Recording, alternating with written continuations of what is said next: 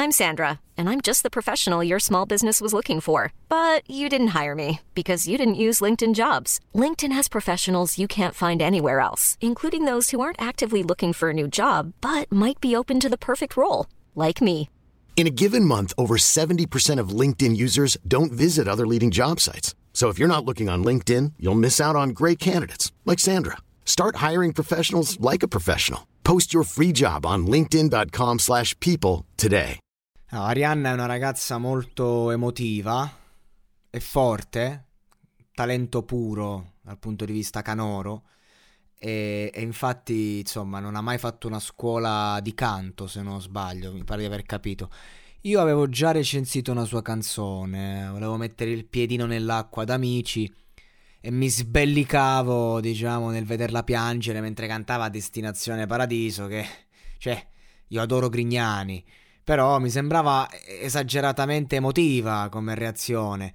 Poi ho, ho, capito, informandomi un attimo, che era tutto dovuto al fatto che comunque una canzone che lei aveva cantato, mi pare a un concorso davanti al padre defunto.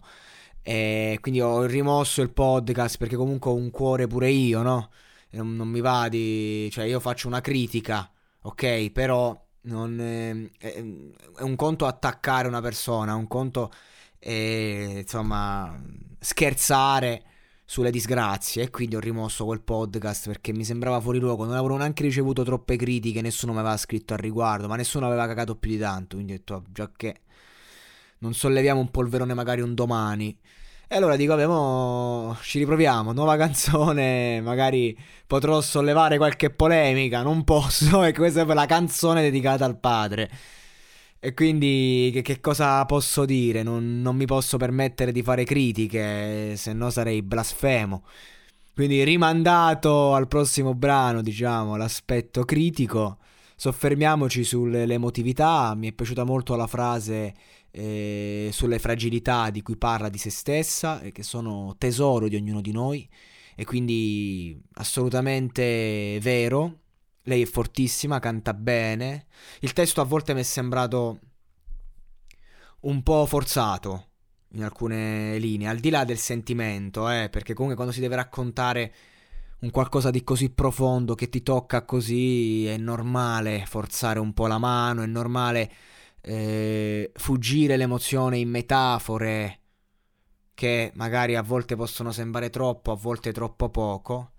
Però la canzone è bella, molto bella, ritornello molto forte, toccante, cioè ti racconta la sua storia in maniera forse didascalica, nel senso che, cioè, ehm, ecco, Fa- fammi vedere dal prossimo brano questo dolore, questo tuo vissuto nascosto, come è stato con Destinazione Paradiso, eh?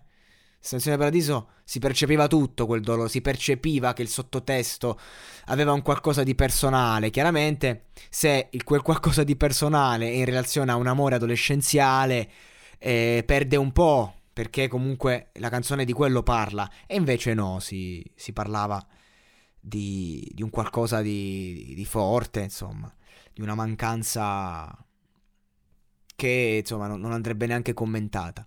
E niente, allora io spero di poter commentare nuovamente questa ragazza con un qualcosa che non sia di così personale per poter dire la mia un po' più articolata.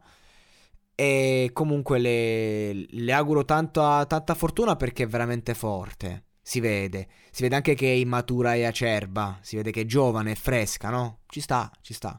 Però secondo me crescendo può far tanto, ecco. Sicuramente in un contesto come quello di amici, che diciamo premia l'esposizione del dolore come tutti i talent. E la chiudo così.